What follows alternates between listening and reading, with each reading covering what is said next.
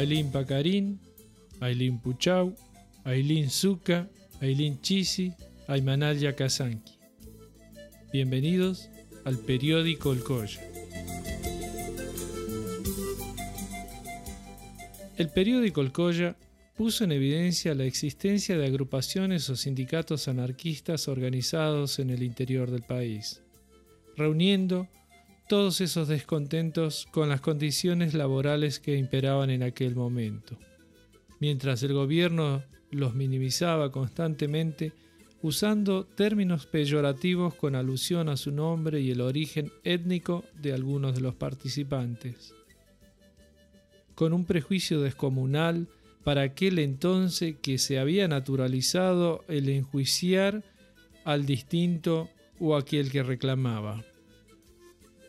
La partición activa, desastres ferroviarios, algunos obreros, algunos representantes de los ingenios, fue para la sociedad burguesa un dolor de cabeza, ya que los sectores agraciados económicamente tenían la teoría de que los collas no sabían escribir.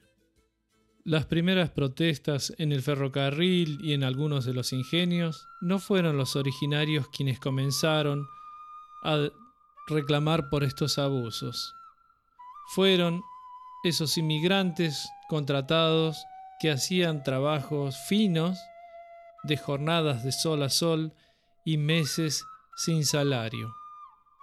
Hoy es el décimo periódico El Colla, el más complejo de hacer por tanta propaganda innecesaria en los dispositivos cotidianos que uso.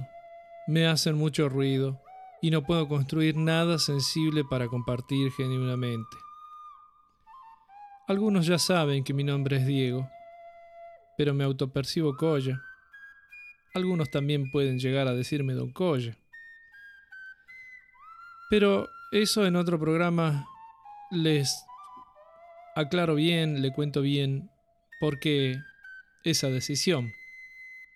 Pero este es mi nombre real, el único que tengo el, con el cual crecí, porque creía que mis padres lo habían elegido luego de muchas noches de insomnio. Diego es una traducción española de Jacobo proveniente del hebreo Jacob, Jacob, la variedad sefardí, que era el nombre del apóstol Santiago el Mayor, con influencia de los términos griegos didachos y latino didacus, que significan instruido y didáctico. Diego, por tanto, significa sabio y educado. ¿Cuál es el nombre femenino de Diego?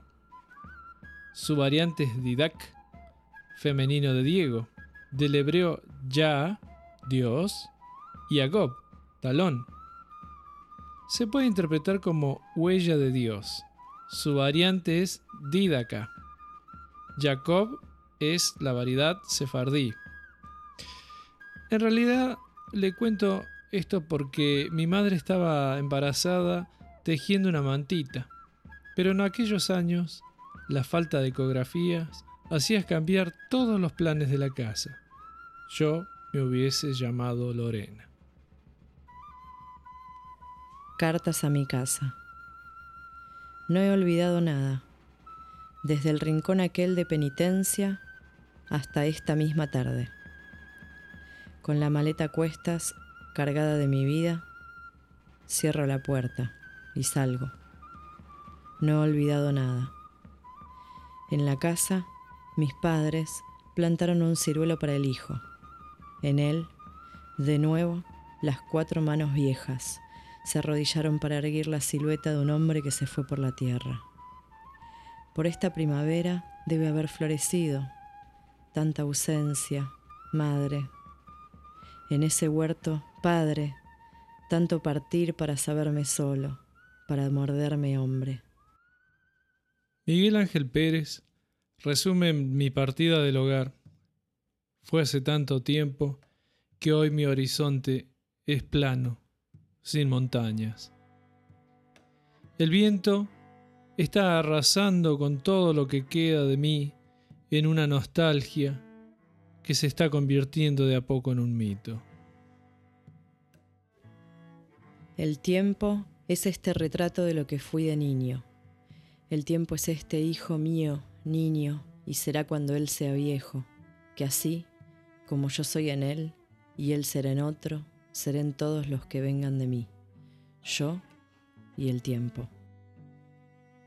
Botelli encuentra la continuidad en la existencia compleja del ser, con sus memorias y sus mono al hombro de pensamientos, atravesando el tiempo, como dice el perecito. ¿Quién no tiene una carta en su casa? Para mandar ese localizador y en las letras se vean nuestros sentimientos. Botelli también tiene un libro recopilatorio de cartas muy lindas que le mandaba a sus amigos. Ahí alcancé a leer algunas de, de él hacia Luis Franco, el poeta catamarqueño. Mi papá también tenía cartas guardadas. No las pude leer o no las puedo recordar. Están entre sus más preciados tesoros.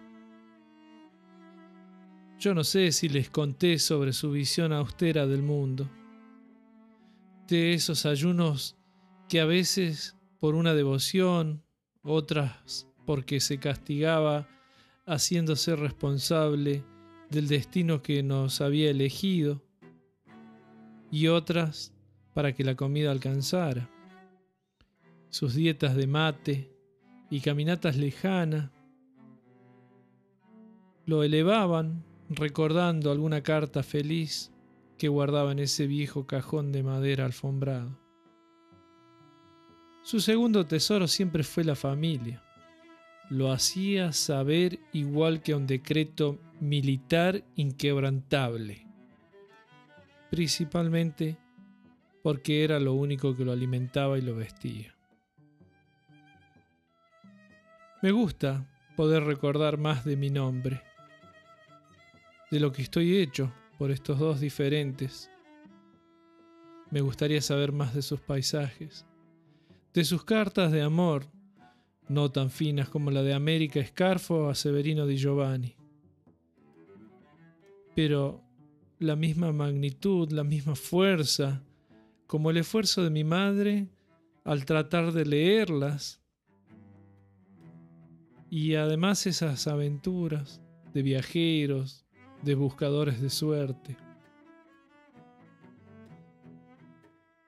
Para mi fortuna guardaron ese cofre en el noroeste, como el final del arco iris, y allí fui yo a buscarlo, por las montañas, por los valles, tan lindos, tan fuertes, tan verdes, tan imponentes, como su amor que hoy los mantiene con vida después de 50 años juntos.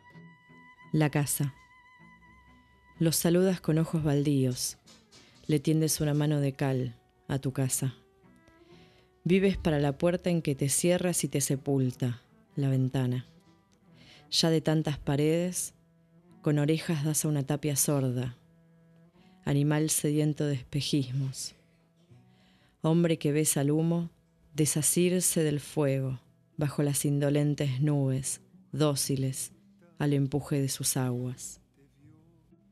Walter Aded, poeta que siempre aparece aquí en estos podcasts junto a mi padre, a mi madre, como esta identidad que me dieron al llamarme Diego, que no se relaciona ni con el 10, ni con Diego Maradona. Por ahí sí, no lo sé bien. Chunca es el número 10 en quechua. 10 en quechua es chunca. En Salta se le dice chunca al que juega bien al fútbol. O a las chicas que tienen lindas piernas. Se les dice chuncudas. En cambio, en Tucumán, el mejor amigo es pierna. Vendría a ser como un chunca. Bueno, soy estos fragmentos de idiomas, de seres, de libertarios, de luchadores, pensadores, y vuelvo a repetir y repetir. En el próximo programa les contaré más sobre mi construcción andina. Estoy muy agradecido a todas esas personas que se preocuparon que el Colla no venía de vuelta. Que vuelva el Colla, decían por ahí. Gracias por la corpachada. La corpachada ahora es para el festejo, para estos 10 periódicos libertarios. Cuac, Cuticama, Tincunacama. Hasta luego, hasta otro momento.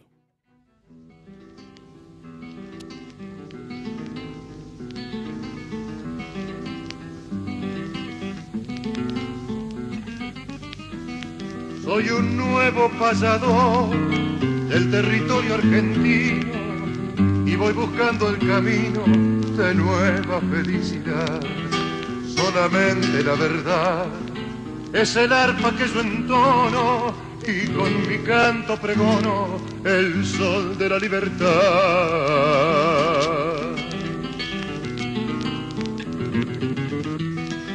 Abajo los usureros mueran todos los rentistas, todos los capitalistas y la religión impía, que ya se aproxima el día de la paz universal y del concierto social bajo el sol de la anarquía.